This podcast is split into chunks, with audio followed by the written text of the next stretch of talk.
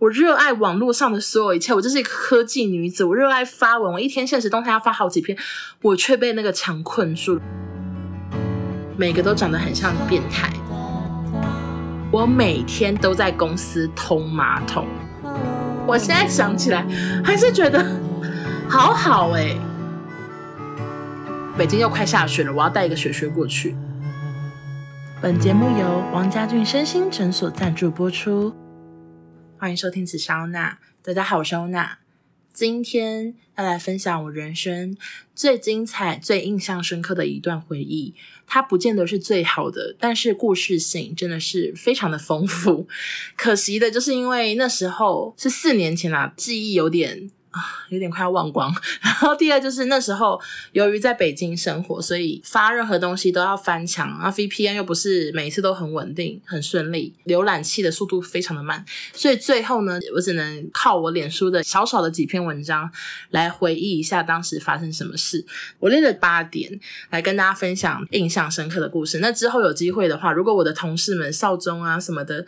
脑袋很好，想要再跟我录一集聊其他北京发生的故事也是没问题，好不？我们到时候再一起合作好吗？好，那首先先跟大家讲一下为什么会去。反正那时候康熙结束了，小 S 就在北京爱奇艺那边开了一个节目叫《姐姐好饿》。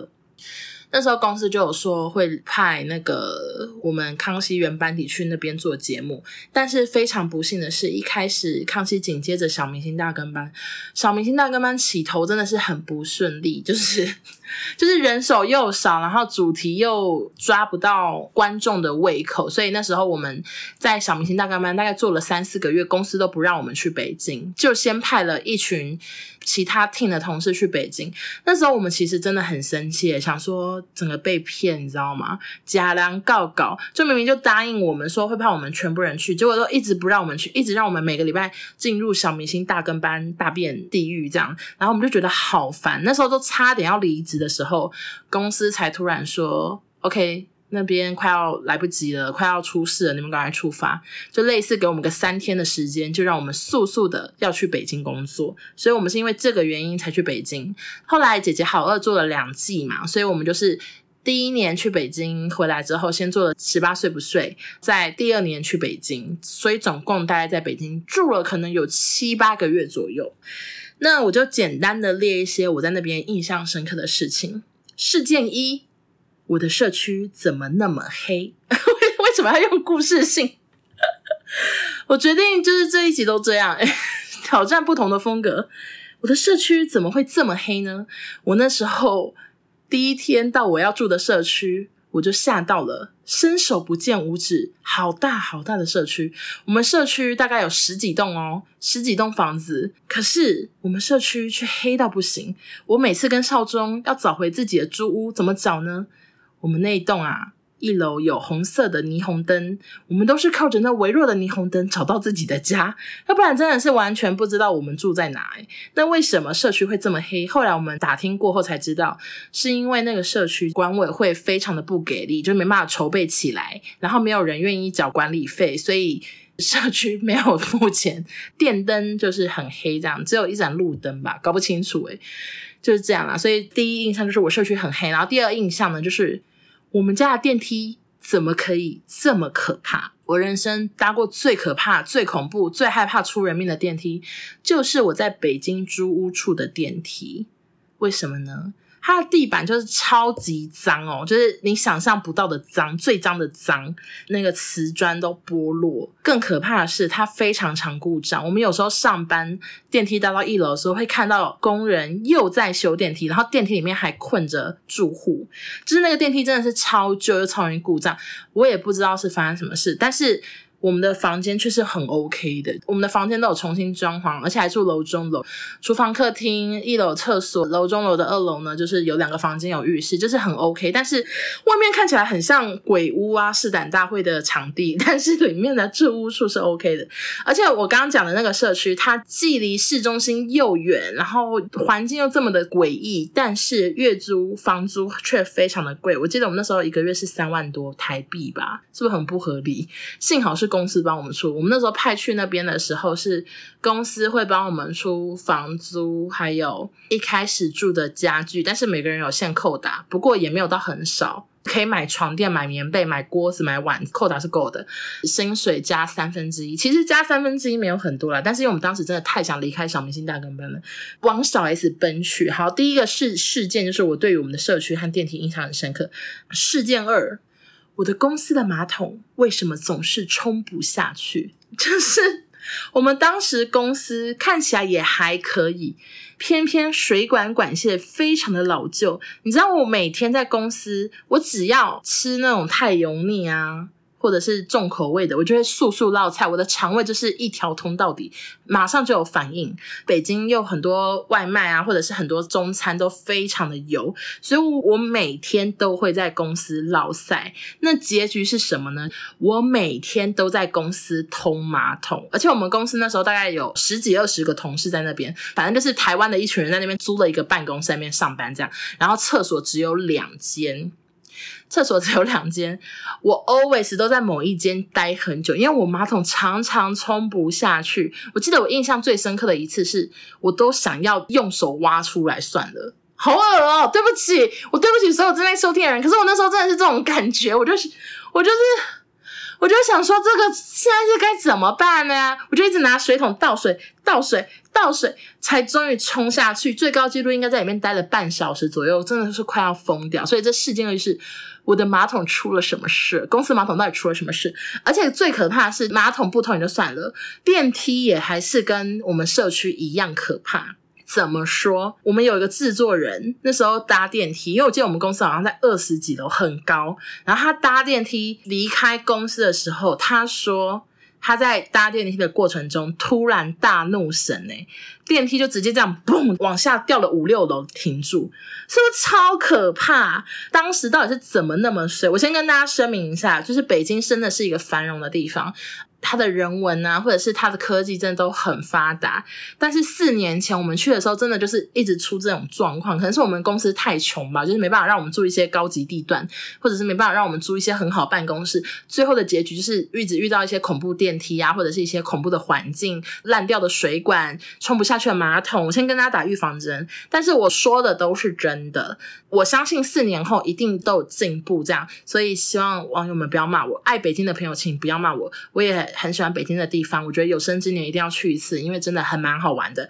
突然打个预防针，然后我刚刚讲什么啊？我忘记了。哦，好，事件二就是马桶的问题吗？我突然想到一件事情可以补充。诶，我们后来第二年去的时候，我们就是又去了另外一个地方上班，又去租了另外一个办公室，大概五六层楼吧。然后那边就会有很多办公室，租在那，住在那，大部分都是小办公室、小公司住在那。印象最深刻就是大家都要共用厕所。那公共厕所其实也还好，但是发生什么事情？没有坐式的，没有坐式马桶。Oh my god！我相信收听的人应该有一些人跟我一样，上厕所一定坐坐式马桶，不喜欢蹲，就觉得尿好像会滴到自己，还是怎样，或者是对不准马桶，或者是腿没力什么的各种。反正我当时上班第一天到新办公室，我看到厕所没有做事的时候，我真的是。就想说，K 笑，我到底该怎么办？而且我有跟大家提到说，我吃重口味的东西，我就是立刻落赛。那我到底该怎么办呢？结果后来呢，我发现我们公司也有一个人跟我有同样的困扰，就是阿布李正达，他也非常的需要坐式马桶，他也觉得蹲式马桶真的是腿太酸，有时候你蹲蹲蹲，你站起来你脚都麻掉，你都快要跌进茅坑里的那种感觉。然后他就去那个淘宝买了大便神器，就是它是一个。空心的椅子，把那个椅子撑开之后，你就可以坐在椅子上大便。它就像马桶一样有个洞，你的大便就会直接掉到蹲式马桶。然后那时候我们还拍了一支影片，就是测试这个大便神器，但是用地瓜假装大便啦，跟大家讲一下。然后。然后那那个大便神器就是阿布专用嘛，可是他好像大概才用一次或者是两次之后，因为他是负责后置的，然后后置是我们是外包给另外一个公司，所以阿布就再也没有进公司，然后他都去另外一个公司去那边盯大陆的后置这样。所以他大便神器就一直放在公司的角落。我原本起初啊，我在那边上班的时候，我每次落赛，我还是照蹲不误，就算真的腿都快要酸死，都快要摔进马桶里，我都照蹲不误。然后后来有一天，我真的受不了，我想说，我何苦有个大便神器就摆在那，我就用了呗。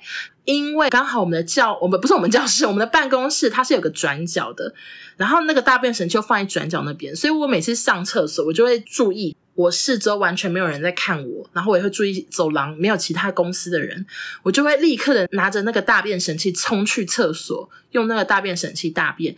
而且以上这些事情阿布都不知道，我真的是很抱歉。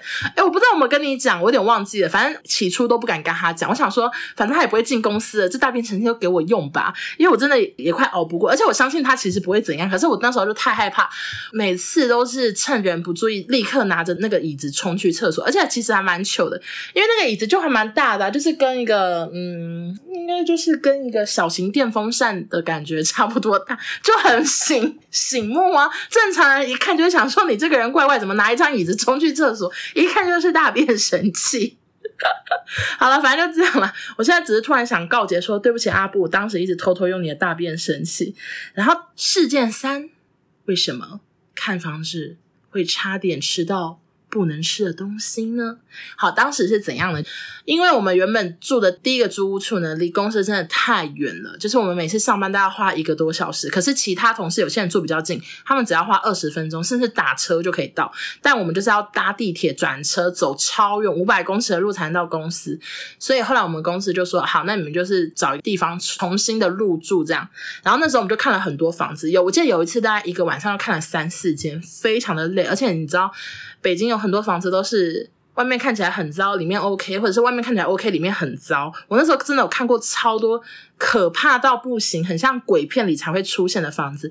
而且我记得有一次是少宗要去跟什么长官开会，然后我跟他一起住嘛，他就说：“那你去帮我看。”我就一个人跟，诶，好像没有任何人诶，就一个人跟两三个房仲，他们就带我看了很多房子，然后好多都好可怕，我还要面不改色。其实我真的很想说，这是鬼屋吗？你干嘛带我来看鬼屋？但是我当时都是面不改色，就真的很勇敢。然后我记得有一次呢，我们就一个晚上看了很多房子，然后那一天看完房子已经七八点了。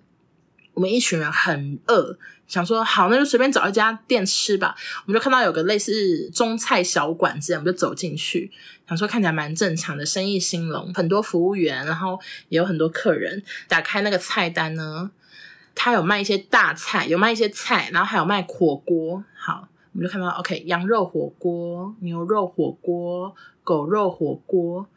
看到狗肉火锅的时候，我们集体傻眼，一群台湾人就看着那个菜单。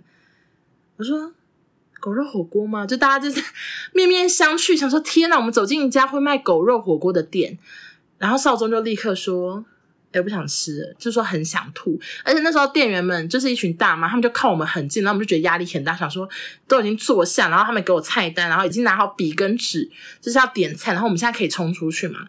然后我们就大家说：“那走吧。”我们就站起来，我们说：“哦，不好意思，我们不吃了。”店员也是，就是脸蛮凶，说：“嗯。”然后我们就赶快冲出去，因为我们就算没有点狗肉火锅，狗肉火锅怎么那么难念？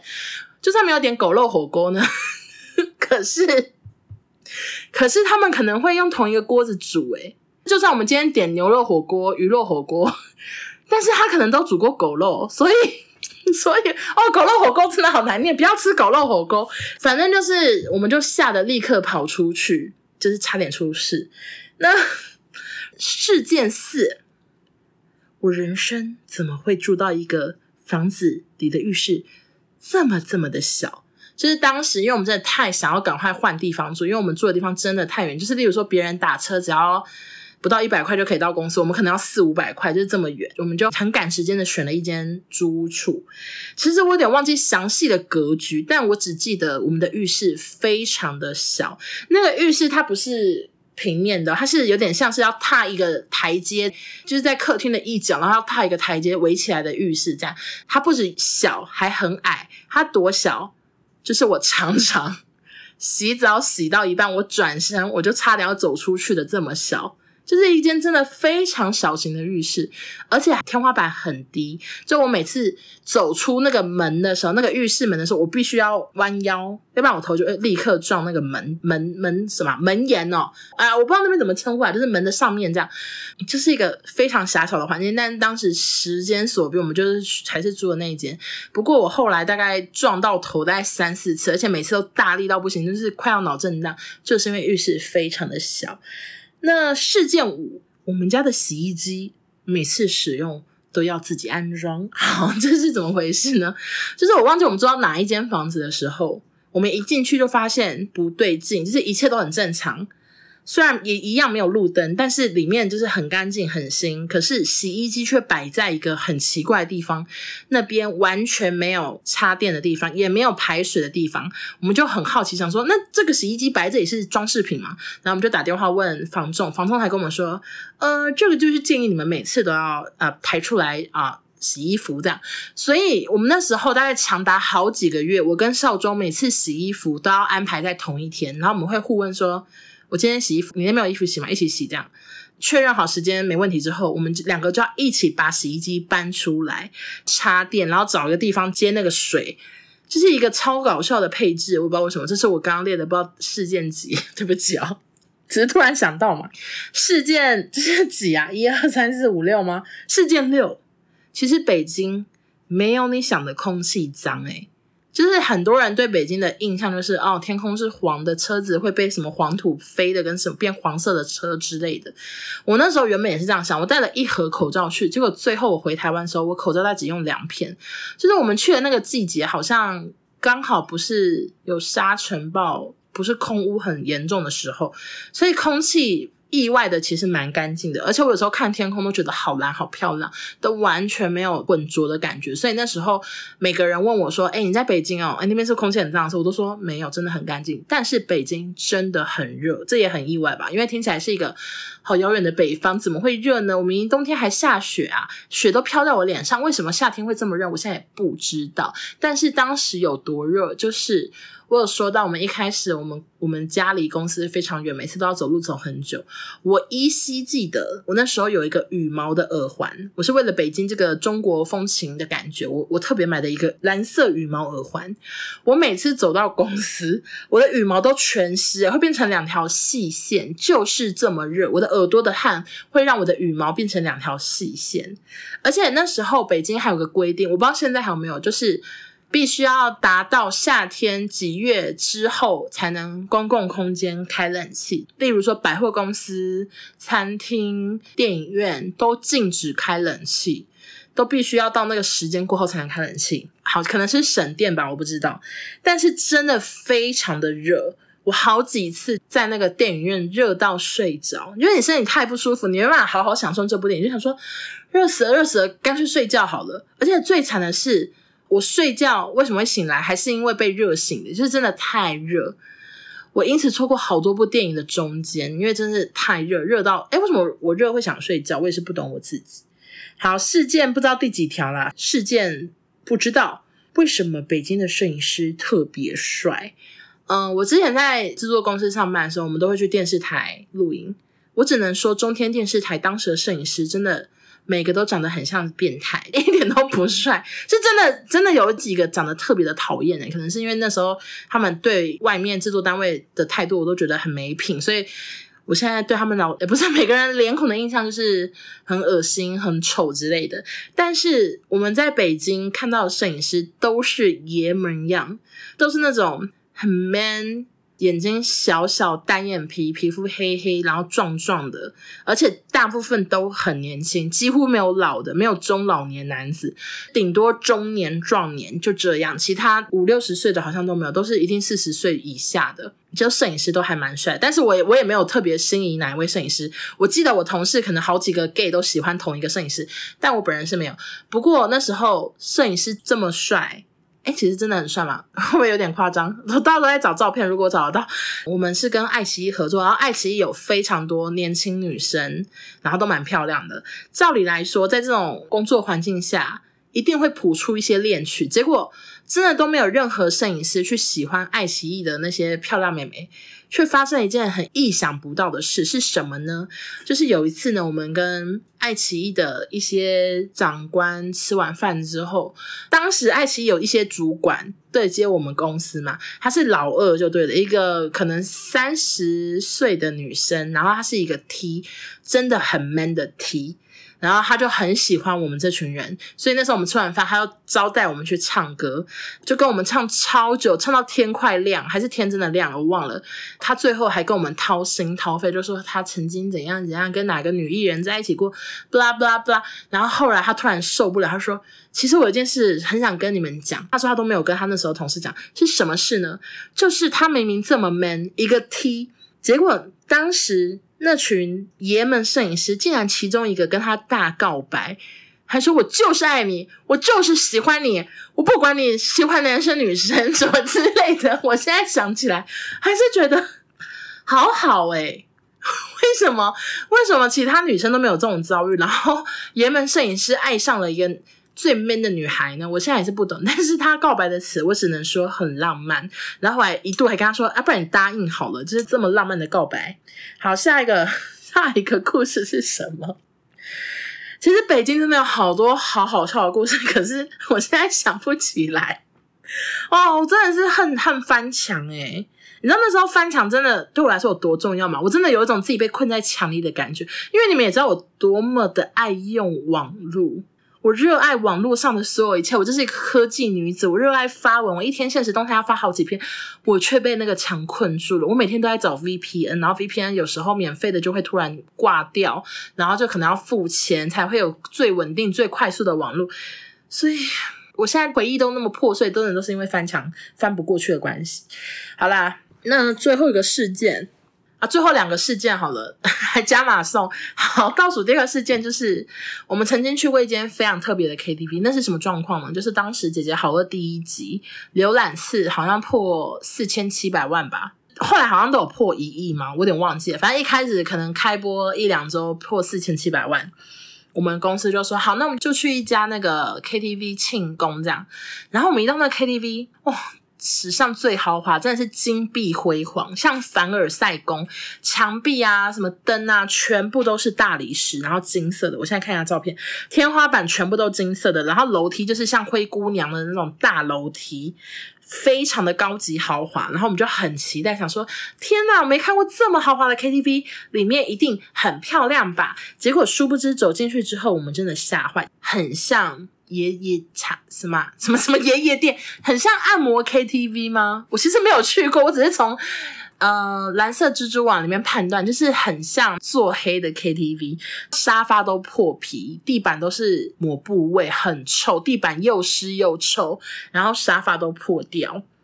呃，这个照片我一样有存起来，然后之后这集上架的时候，我会再发到现实动态。好，就是这样。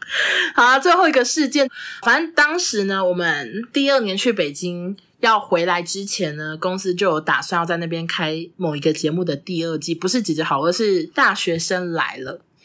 然后那时候那边的制作人就有问我们意愿，说你们有兴趣继续留在北京吗？还是你们想回台湾工作？还是想怎样怎样？然后那时候因为回台湾工作就是要去小明星大跟班，所以我们。我跟少宗就跟那个制作人说，我们有兴趣留在北京。那个制作人你们都不认识，就是我们那时候负责大学生的制作人。制作人还吓到，就想说，诶，很意外，我们竟然会想要跟他一起工作这样。然后那时候他就说好。后来《姐姐好饿》第二季结束之后，公司就有大概一个多礼拜的放假时间。那时候制作人跟我们说，那你们就回台湾休息一个礼拜，就见见家人，见见朋友。毕竟好几个月没见，再回北京跟我一起工作这样。所以我们那时候就是我跟少宗就没有带什么行李，因为我们就知道多礼拜后又要回北京嘛，所以我们就什么行李都没带，就只带一些衣服，有的没的，回台湾去见家人、见朋友。而且因为那时候快要到北京的冬天了，我回台湾的那段时间，我还去买了一个 UGG 的雪靴，大概八千五百块。反正就是想说，OK，北京又快下雪了，我要带一个雪靴过去。就在那个礼拜，密集的见了我所有好朋友，我的家人，然后还有我的高中好朋友、国中好朋友、大学好朋友，每一个人就是就是因为很久没见了，我们就说啊，好久不见，好想你啊，什么巴拉巴拉。好，你又要去北京了，就是我们每一次告别就说啊，又是好几个月又要不见什么的，要想我什么之类，再约再约。我在一个礼拜内见了所有我人生的好朋友。结果呢，在回北京的前两天吧，我在跟我妹吃饭。突然收到一个讯息说，哎，那个节目告吹了，就那节目没了，所以你们不用回北京了。此时我真的傻眼，就是当你已经在一个礼拜内见了人生所有的朋友，然后每个人都在道别，以及你买了一双八千五百块的雪靴之后，突然告诉你说，哎，不用回北京了，继续留在台湾。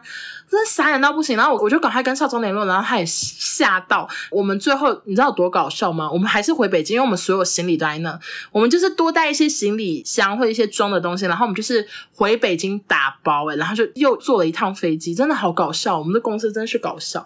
然后那时候我跟少宗回北京的时候，就变成说其他同事好像很多都已经回台湾了，所以那时候我们回北京的时候几乎只剩我们两个，然后跟一些其他没有私交的同事是啦。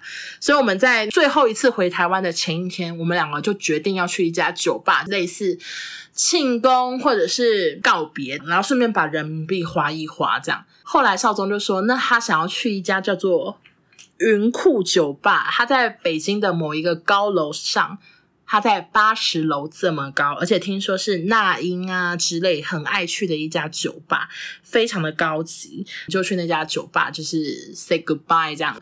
我记得呢，一开始我们拿到了一本菜单，那菜单上面就是有酒，还有一些小菜。小菜就类似什么饼干啊，或者是什么小鱼豆干那种，就是真的是小菜小菜下酒菜这样。然后我们就叫了很多小菜跟酒，因为我们就也没吃晚餐，就是真的吃不饱，然后酒也喝好多了，就已经好贵好贵了，可是又还是吃不饱。然后此时我们才发现，天呐，还有另外一本菜单，里面有牛肉面、有水饺、有炒饭、有薯条，就是有正餐那种。此时我们就是在评估说，哎，已经花这么多钱了，还要花吗？可是又真的好饿，然后因为真的好饿的关系，我们就是水饺啊、牛肉面就点下去。结果最后结账的时候，我跟少宗真的是不敢相信我们的账单。我记得我们一个人大概花了台币三千多块吧。这就是我们我在北京的最后一个印象深刻的事情，真的太搞笑了，没有想到会在云库酒吧花这么多钱呢、好啦，大概就这样。我想今天听这一集最心有戚戚焉的，应该就是盘盘啦。少宗应该听的时候，应该很想举手发言，可惜这一集是我一个人录音。然后我觉得故事好像讲的有点破碎，但是我只是想传达那时候真的发生蛮多印象深刻的事情。同样的，我还是觉得北京是一个还蛮好玩的地方。就是它有非常多很有趣的景点，然后有很多很有特色的地方。另外，它也非常的方便，它算是非常方便的一个地方。好，Anyway，如果你们有机会的话，一定可以去一趟。但是问到我还会不会想再去，我每次的答案都是 No，因为我真的待太久了。好多不好的回忆呀、我忘了讲，我们以前每次开会的那个咖啡厅盖在公厕旁边，我们每次开会都在闻大便味。OK，刚刚忘记讲。好啦，就是这样。那谢谢你的收听喽，我们下周见，拜拜。第三件事情，看房子差点出事。哎，我刚刚是这个口气嘛？事件三。哎，不对，败絮其外，金玉其内，可以这样讲吗？门门门门什么门檐哦？啊，不会这样，门门门头啊，我不知道那边怎么称呼啊，就是门的上面这样。